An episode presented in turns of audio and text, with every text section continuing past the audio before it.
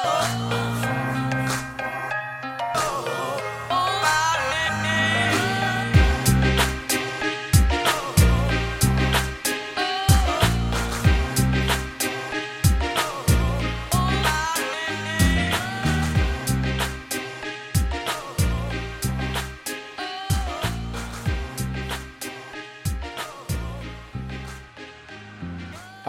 name is Greg Keene. I want to welcome you to Toasted Soul.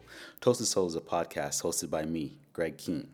Toasted Soul will be exploring technology news, business news, and just general rants on life. Let's get into it. Welcome back to Toasted Soul. And today I have with me Chris Tufford. Uh, Chris owns Green Apple. Uh, thanks for coming on board, Chris. Uh, could you tell the Toasted Soul uh, group something about yourself? Hi, Greg. How are you? Thanks for having me on. No problem. I'm a lifelong entrepreneur. Left college after two years to start my first business. So I didn't even finish my college diploma. I've uh, founded companies in a number of different um, verticals before property management, telecommunications, um, events and iGaming, um, and now uh, fintech. So uh, I'm excited. I'm always excited about about new ventures. I'm always thinking the next uh, the next thing will be the next big thing. But looking back, uh, you realized uh, some were better than others. But I think uh, this will be the best one. So we'll see.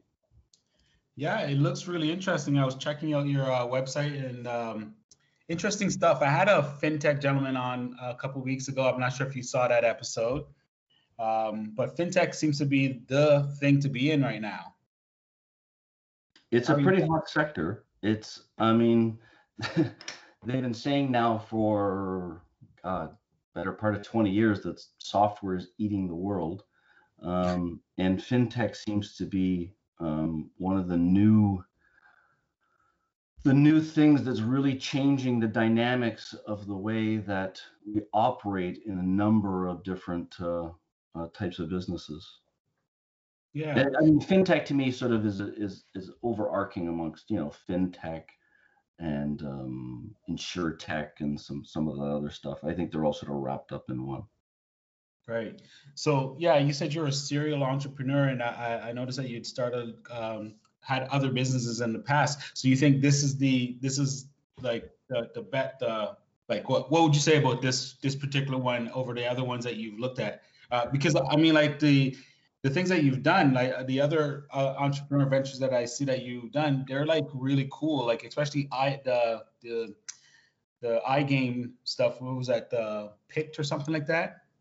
Yeah, we started with the Poker in Canada tour, and then that ended up becoming the World Poker Tours Amateur Poker League. So um, we were partnered with the largest poker brand in the world at the time, the World Poker Tour. We became the largest um, amateur poker tour in Canada. We were running in um, five provinces. We're doing upwards of about 120 events a week across the country. We used to have a large national amateur poker championship that had um, you know, the biggest event was over 300 people poker tournament. Um, and they're playing for prizes, right? The big prize would be a seat uh, at a WPT event. Like one so, year we gave away a seat to the World Poker Tours they had a big uh, celebrity, um, a celebrity one that we did. It was the Celebrity Invitational. That's what it was called. It was the Celebrity Invitational in LA. It was the prize one year for for winning. So uh, I mean, like esports and things like that, are uh, and I like online gaming is becoming the big thing. Like uh, I saw today, um, what was a company called Swift or Swift or something like that? It's spelled weird. It's one of those new age spellings. It's like S Z. I'm not sure. Anyways, what they are doing, yeah, it's crazy. But what you're doing is um is cycling races.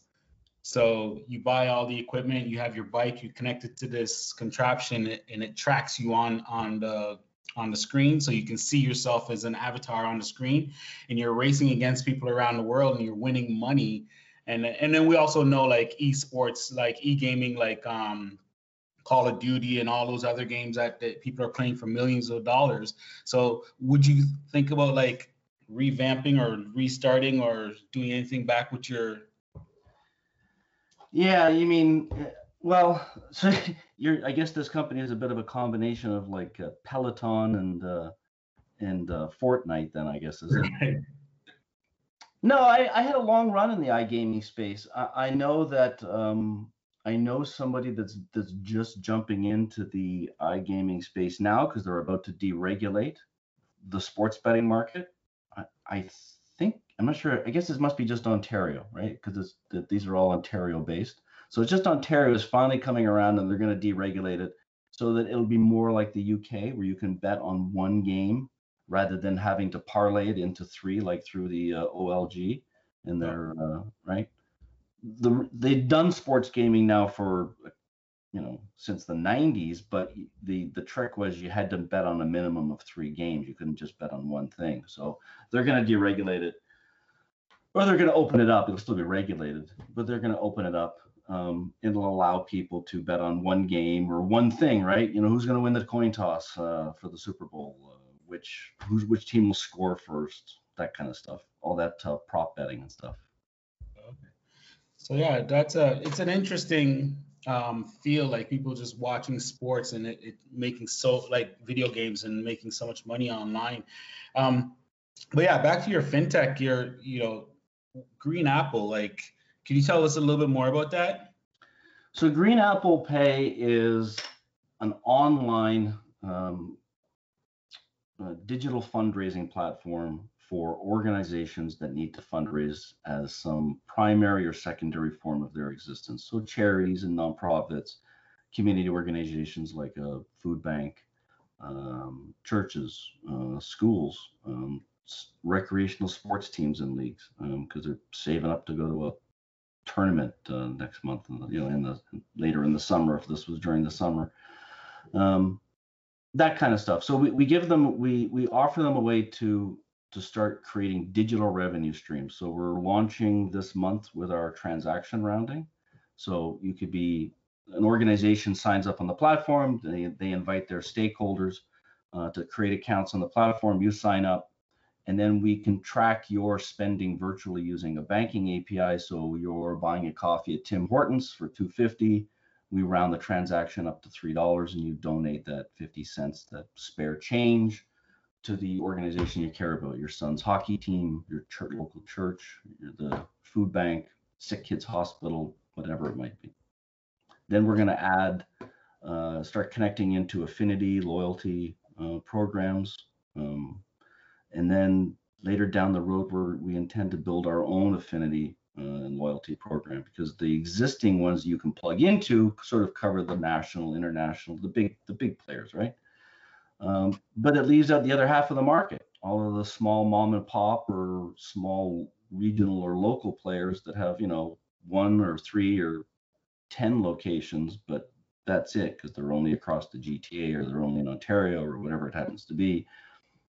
They'd probably love to, an opportunity to drive incremental sales at, at, at their store, um, whether it's a restaurant or a flower shop, if and they're prepared to pay a commission if they're helping to support a local uh, um, a local group that they care about too.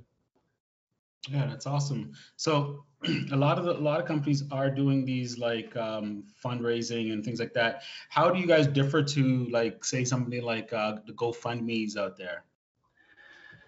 Yeah, so the GoFundMe's are sort of set up as they're I think they're typically more set up as sort of a very specific fundraising campaign for a specific group or an individual that's trying to do it for um, one specific event. Um, we're more of this um, sort of set it and forget it um, digital fundraising so that you can set up your account, set it up to track your spending, and then all of this, uh, all of these, all of the spare change by rounding up your transactions and all of this found money from commissions from uh, retail partners just automatically get um, collected um, and sent to the organization that you're supporting on a weekly, monthly, annual basis.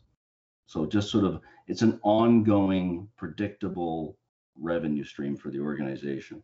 I mean, organizations out there that do fundraising have been hurt, you know, especially hard by uh, the coronavirus pandemic, right? A lot of organizations were doing a lot of their fundraising through offline in person events, which we, of course, know they're not doing now. Um, and this has hit the small and, and, and medium-sized organizations the hardest, right? The really big organizations, the national health charities, like the Canadian Cancer Foundation, and their uh, and the uh, run for um, now it's jumped out of my head. The uh, who's their big run for? Um, well, there's a lot of there's a lot of uh, races that people. Terry you know, Fox, gee whiz, it was right there on the tip of my tongue. So the, I mean, their annual run for Terry Fox to raise money, they actually raised 20% more this year because of course people were stuck at home this past summer and they weren't they weren't doing anything else so they, they participated in, in the terry fox run virtually of course they didn't really have to go out and do it it wasn't a big run where you're 500 people you know in different cities across the country they just sort of did it on their own and sent money in. So they actually raised more money. But of course that's the whole point right? This is this is a large well-funded sophisticated organization um, that has the ability to sort of pivot and adapt um, to these kind of changing conditions that smaller and middle-sized um, organizations they just don't have the um, the wherewithal and the financial means to do it. So did you start Green Apple on on um, because of COVID or or? No, actually, so we our vision was to help organizations fundraise because we thought we I knew this was a better way. I've been involved with my son fundraising for my son's events at school, with his sports, and I knew there was a better way that we could sort of we could create these types of stuff. We know that these types of um, um, fintechs exist in other spaces in the cashback space, like you hear Rap, Rakuten and, and Drop, and you've got um, organizations that do transaction rounding, and then it becomes um, investments towards an investment portfolio, uh, like Acorns in the U.S. Um, but these comp- none of these companies are doing it um, so that all of the stakeholders combined can can sort of pool their cashback and micro donations together and then send them to an organization rather than having it come back to themselves. So they're all they're all geared right now as sort of millennial cashback apps where they come back to the individual, but they're not being there's no way for an individual to sort of use that same type of automated integrated banking API uh, technology and then send it to a third party organization. Right. So that's what we're doing. So, it's, so it's, our vision about making this easier and better, especially for the new generations, right? If you're if you're a millennial or you're a Gen Z, um, this is the kind of thing you expect. Like you don't have concerns about privacy. They're they're just they live on social media. Um, they don't have concerns about security, right? They're digital natives. They they know how secure this stuff is. Um, they just want it to be simple. These younger generations are really socially active. They're happy they they really want to support organizations. They they want to support um, for-profit organizations with that have a social or an impact element to their business, and they certainly want to support other causes and organizations they care about. They just want it to be easy. So that's what we were about. It was about making it easy. That was pre-COVID, of course. Um, it turns out that our vision for what was a really nice to have for a lot of organizations has turned into a bit of a need to have for a lot of organizations. Right. Yeah. The, the this generation is definitely um, tech savvy and and unfortunately not too worried about the privacy and stuff like that. They just assume like you know whatever. They don't care. Um, so how do you like how how does do you first of all do I get a receipt that I'm donating to a, a, charity or or how does that work?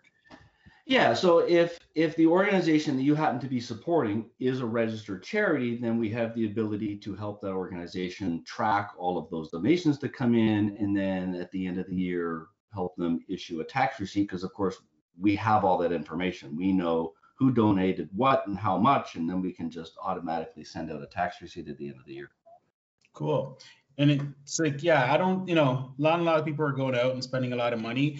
Um, so what is, what's the minimum threshold to like, is, or is there a threshold until, you know, am, what am I trying to say? Yeah. Is there a minimum threshold to when you guys donate to the, the charity?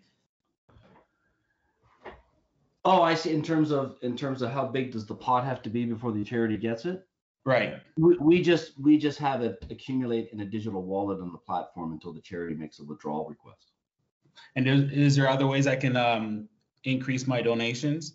Yeah, so um, yeah, there is actually. So with the with our MVP that we're launching that's got the transaction rounding, the other way that you can do is you can do a monthly add-on. So you could say, okay, uh, whatever my transactions round up to. First of all, you can pick what you want to round your transactions up to. Um, it, was funny thing happened a few months ago when my um, team brought this to me. It, it never occurred to me you would round up to anything other than a dollar. Uh, but then they brought it to me with what you could round up to one, two, one, two, five, and ten. I think is what yeah. we settled on. I was like, oh, it didn't occur to me round it to one. They said, sure. If you're somebody of means, or if this is something that you really care about, yeah, you might choose to round up to two dollars, or the or the next or the nearest five dollars, whatever it happens to be. Um, so then in addition to that, you can choose to, well, whatever the roundups total up to, then you can um, you can just do an add-on. So my roundups total $20 or $30 or whatever it adds up to at the end of the month. Um, throw on another $10 or $20 or $50, choose an amount. That's cool. So yeah, you can just do this sort of constant, you know that it's happening in the background on behalf, on your behalf to your organization. Yeah, it just kind of takes off the the, the monotony of um, remembering all the stuff to like to donate to out of the out of the equation for you. So it frees up your time to do other things. Yeah. So especially if you're like a lot of it had to do with my um my son does he plays hockey but he, he also does high level sport karate. So he, he competes in tournaments. And you know like any sport when you get to a higher level it starts to get expensive. So um his karate team um, did a lot of fundraising last year um, to help offset the cost to parents for the cost of tournaments and stuff. And you know, we did fundraising barbecues and we did used clothing electronics drives and we did t-shirt sales and raffle ticket sales and all these sort of old-fashioned traditional sort of fundraising things that parents as a group get together and can organize.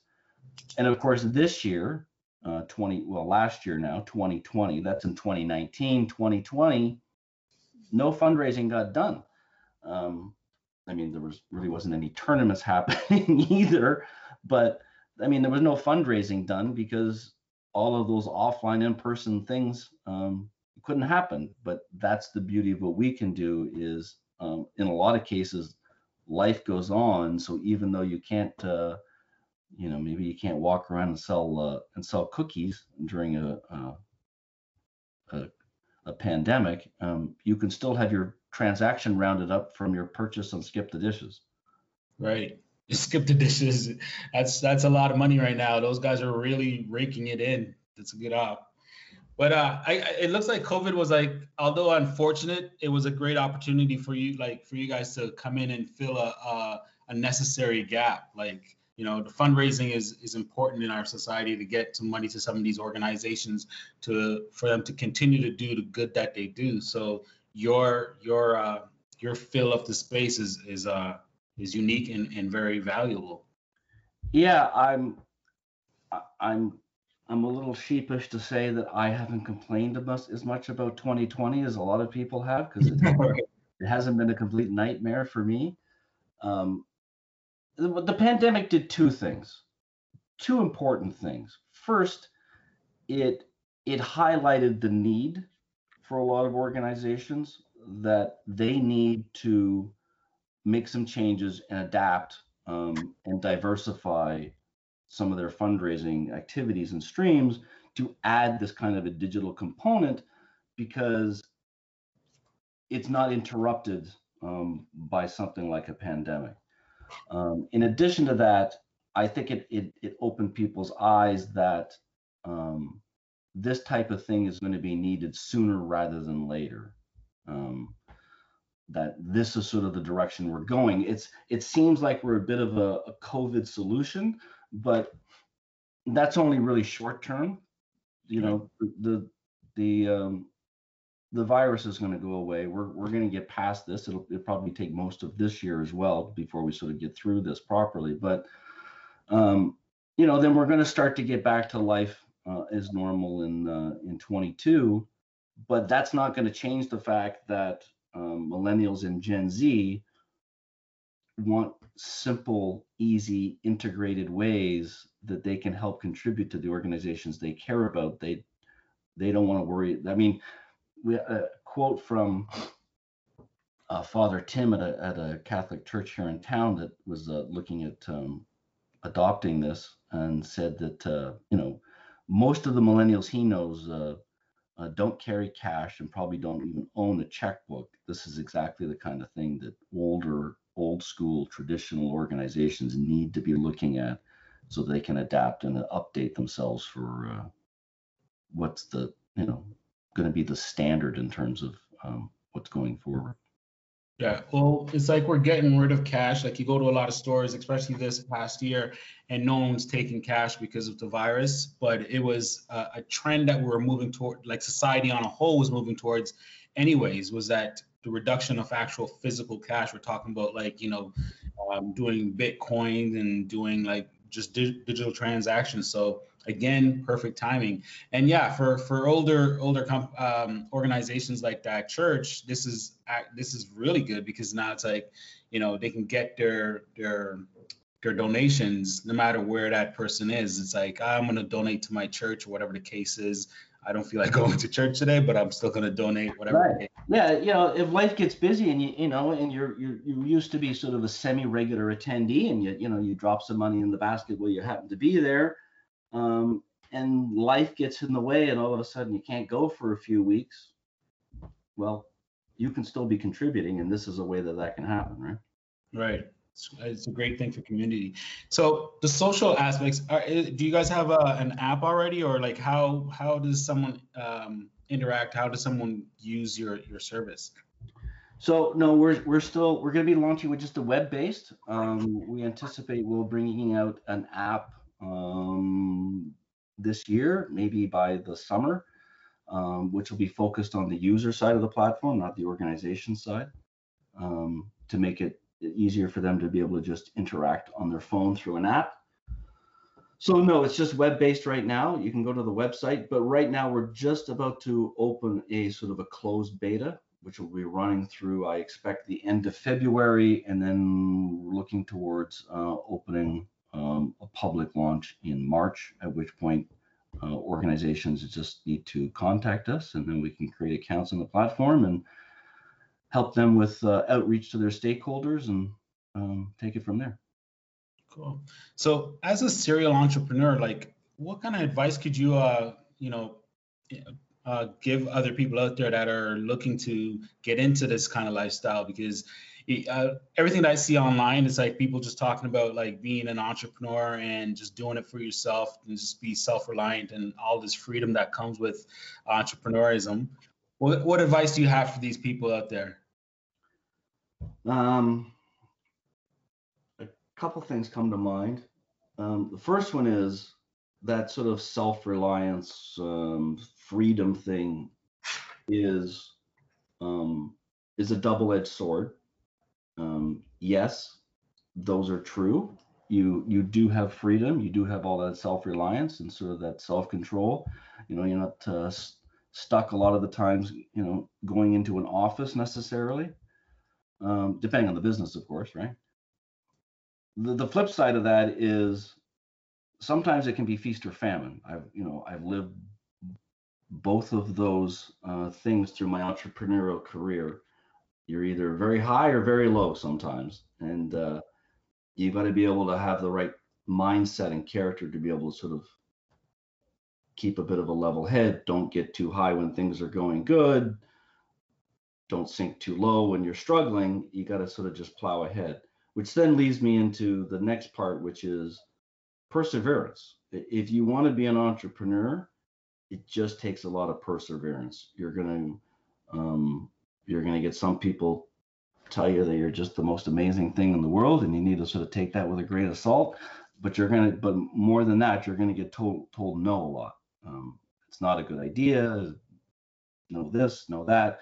A lot of doors slammed in your face. It's going to be a, it's it's a hard road. It's um it's a very satisfying um, road when you're when you're working on something that you have are very passionate about and you know that can make a difference and you know, that could be a fintech company that's trying to change the way the world fundraises, or it could be a landscaping company, uh, which happened to be part of my past, right? You, you know, right. as long as you're passionate about what you're doing, then you then you can make a difference and you can make a change. But just be prepared for uh, the trade-offs and the and the hard work and the and the freedoms. You know, comes with a trade-off, right? It's it's not a nine to five job either, right? Uh, entrepreneur is uh, is sort of a 24/7. I, I was at my desk uh, yesterday, Sunday, all afternoon. Family called me for dinner, and I didn't get there till they were done. My my meal was set back in the oven to keep it warm until I got back to the table. So that there's that too, right? It just that's that's the life of an entrepreneur too. Yeah, I, I think a lot of people look at the uh, the fame and the glorious side of uh, entrepreneurism or whatever, but they don't see that like yeah, you're missing dinner sometimes, and it's those 24/7 days that you're you're going. It's like it's you're always going, right? Yeah, yeah, 24/7 days and 24/7 days when things aren't even going really well, right? I mean, right. Just even, even this has run into some, you know, run into standing right at the edge of the edge of the abyss financially a couple of times. Wow, that's crazy. So again, as as a um, as a, an entrepreneur, a serial entrepreneur, what was the what are the, some of the struggles that are really like really challenged you, and how'd you overcome them? Um, maybe just one. Fundraising. Fundraising. I, I'm looking back in general. I would say I'm terrible at fundraising, but that's why one of the things I'm I'm good at is being self-aware enough to understand the things that I'm good at and not good at. And if I'm not good at it, you get help. So I just graduated. Well, I, Wednesday I'll be officially graduated from uh, Fulcrum Venture Accelerator to teach me how to fundraise. So we're about to um, over the next two to three months um, open up and, and fundraise a new seed, a seed round for the business um, and I've never been better prepared. Um, it's it's you learned about how it's a very specific process. It's not just start randomly calling people and see where, where if you get any if you get any um, uh, interest. It's a very methodical process in terms of lining up who you need to talk to and, and narrowing them down and then finding um, introductions to a lot of these people. Because a lot of the people that you really need to talk to don't want to talk to you unless you're being introduced. And so it's one of those things you got to learn that's part of the process is a, ways to you can leverage even if you have a limited network leverage that into expanding your network to get those introductions so it's a lot of networking and um, people interaction like knowing how to talk to other people yeah, and sometimes it's just a you know no, nose to the grindstone in terms of um, doing outreach. It's it's uh, it's a bit it's a bit of everything. Um, it's um, I I have I've been saying to people for over a couple of years now in terms of this project. It feels like you're just pushing a rock up a hill, and you're just waiting till you can get to a plateau at some point. Wow, that's awesome. So um, I have a couple questions, a few questions that I usually ask my guests. I have four, and I usually take three of those questions, and I ask them the, the of the four, three of the four. So one of the questions is, what technology? Stranded on a desert island, kind of thing. no, it's not. It's not that crazy. Um, but uh, one of the questions is, what technology do you carry every day? Well, I have my iPhone with me all the time. Right. Just the iPhone? No headphones, um, smartwatch, tablet, computer. No, no, I don't have a smartwatch. I don't bother with a tablet. Um, I, I most of the time I have a desktop computer because I'm at a home office, so I don't even have a laptop. I have a laptop, but I don't use it very much. Wow. So just the one phone. Phone and a, phone my computer. I mean, I got two big screens and a desktop computer in my home office, but keep it pretty simple though on on yeah. every day. That's awesome. So the next question is, uh, what is your well? We talked about success and stuff like that, but um, I didn't. I don't think we talked about entrepreneur, but we didn't really get into success or how measuring success. So, what is your definition of success? Or what makes you successful? That's a that's a good question. It's going to be a little bit different for everybody. Um, Definitely is, yeah. It's a bit of a. I, I think uh, I'm not sure if there's one specific variable. Like I don't. I, I don't think there's a number that you're earning or that your worth is is a specific thing. Or, um, I, I think it's a combination. I think it's happiness. How how content are you, right? Because all of the other things that you're probably striving for, um, from personal and professional success, probably all zeroed down to a level of content um, in terms of um, happy and content with your home life, with your family, with your professional life, with your friends, with you know what you're doing in your professional life. I, that, that's probably uh, how happy and content are you? Good answer. Um, so for the last question is, uh, what will they quote you out of context for when they come for you?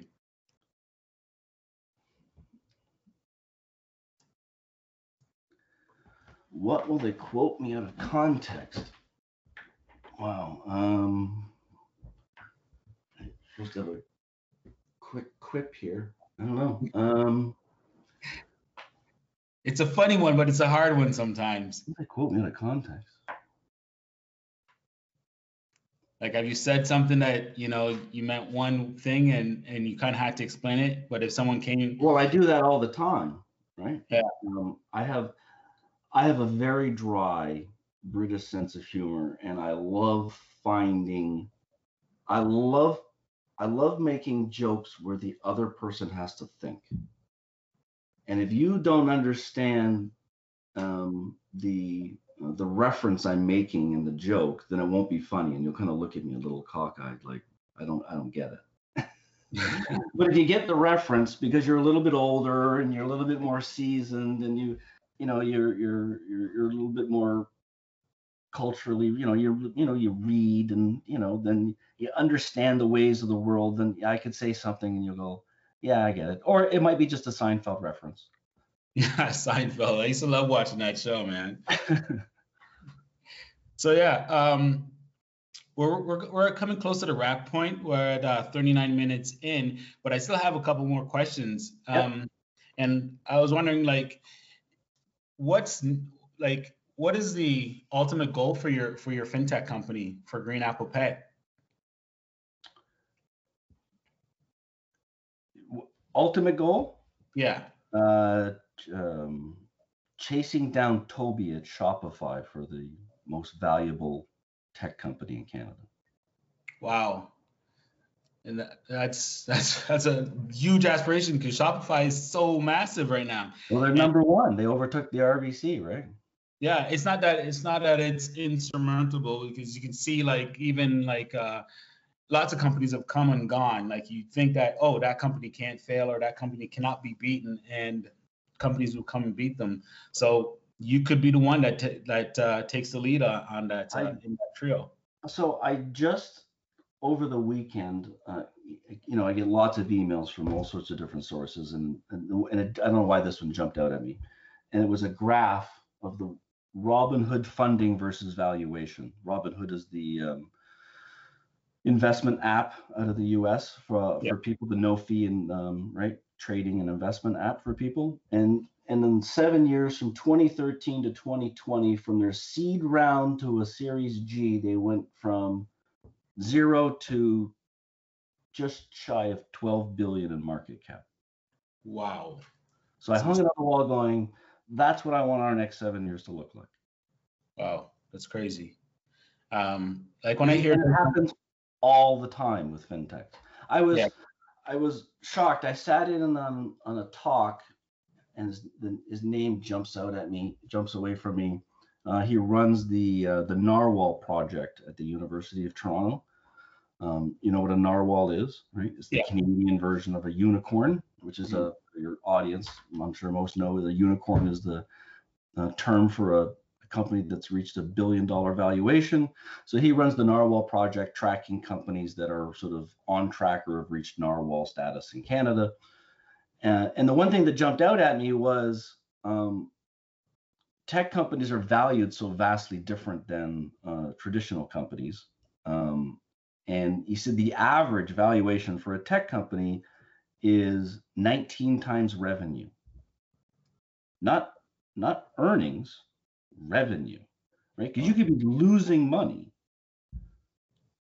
but having a valuation that's on average, that that's that's the average on his uh, on the on the grid of the companies that they're tracking. I think once they get to about somewhere between 50 and 100 million in valuation, he he adds them to the list and starts tracking them. So, um, but I was like, but that means you get a company to 50 million in revenue, which could happen relatively quickly in a tech business in a tech space, um, yeah, you're you're you're there.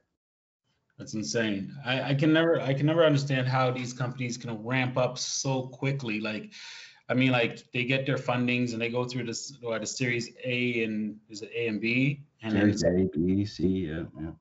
It's it, it's always amazing and it's all it all it always sounds so exciting and so glamorous, but I'm sure like the road to that is like going through a landmine of just craziness, right?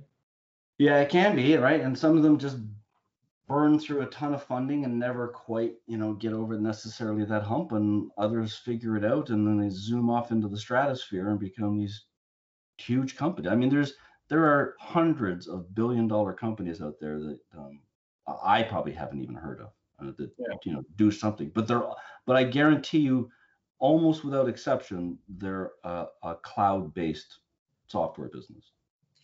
Yeah, well, that makes a lot of sense because they're, they're reduced in their expenses. Like if it's just a cloud-based, you know, ser- uh, software as a service or something like that. Um, I remember hearing that um, businesses they're in the business to mitigate your expenses, so to reduce your, your your costs and stuff like that, right? And also to reduce your your to like um, manage your burn rate so you don't, uh, um, you know, kill a, a, couple million dollars a day or whatever the case is. Right. Yeah. So, uh, what do you like about being an entrepreneur?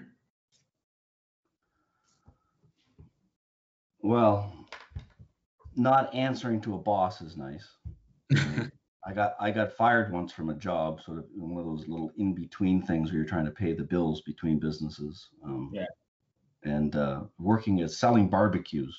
And uh, I don't know, I don't wasn't taking uh, some feedback well, I guess, and that was the last my day, my last day.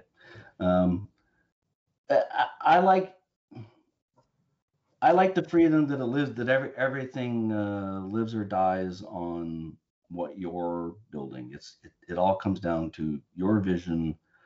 Um, and whether you can get other people to believe in it, whether that's employees or customers or whatever. Great. So, uh, Chris, uh, we're at like 45 minutes right now. This was a great conversation, and uh, your company sounds amazing. I, am sure I'll see it, you know, doing big things in the future. Uh, is there anything you want to leave off with? Could actually, could you just, could you just uh, say your domain name and, and a couple of points where we, where people could find you? Sure. Um, uh, but just before that, I get to that, I was just going to say the the one thing about being an entrepreneur is it's it's um, I, it reminds me a little bit about the fact that I'm an adrenaline junkie, right? I I had uh, I used to race professionally for race super bikes for Yamaha, so that's a bit of a an adrenaline junkie, adrenaline junkies kind of thing to do. So working for yourself is sort of the uh, the business version of that, I think. Uh, in terms of how to find us, uh, greenapplepay.com, Twitter at Green Apple Pay, Facebook and LinkedIn are greenapplepay, uh, Instagram is greenapple.pay. That's awesome. So I'll put all these um, in the uh, the bio on on the multi on the different social places that uh, the podcast will be at. And I want to thank Chris Tufford again for from Green Apple Pay, Green Apple Pay for coming on and and uh, you know educating us on Green Apple Pay and how he was able to use his company to fill a very necessary space in, in uh, donations so we can get money to these organizations that help so many people. Uh, again, like, thank you, Chris, for coming on. Thanks very much, Greg. I really appreciate you having me on. It's been uh, it's been uh, it's been a lot of fun. All right. So we'll talk again, Chris. Thank you. All right. You stay safe, okay? You too. Bye. Cheers. And that brings us to the end of another episode of Toasted Soul. Thank you for listening and supporting Toasted Soul. Visit us at toastedsoul.com to leave comments or book guest appearances and to get news on Toasted Soul. Please join us again next week. And as always, live with soul.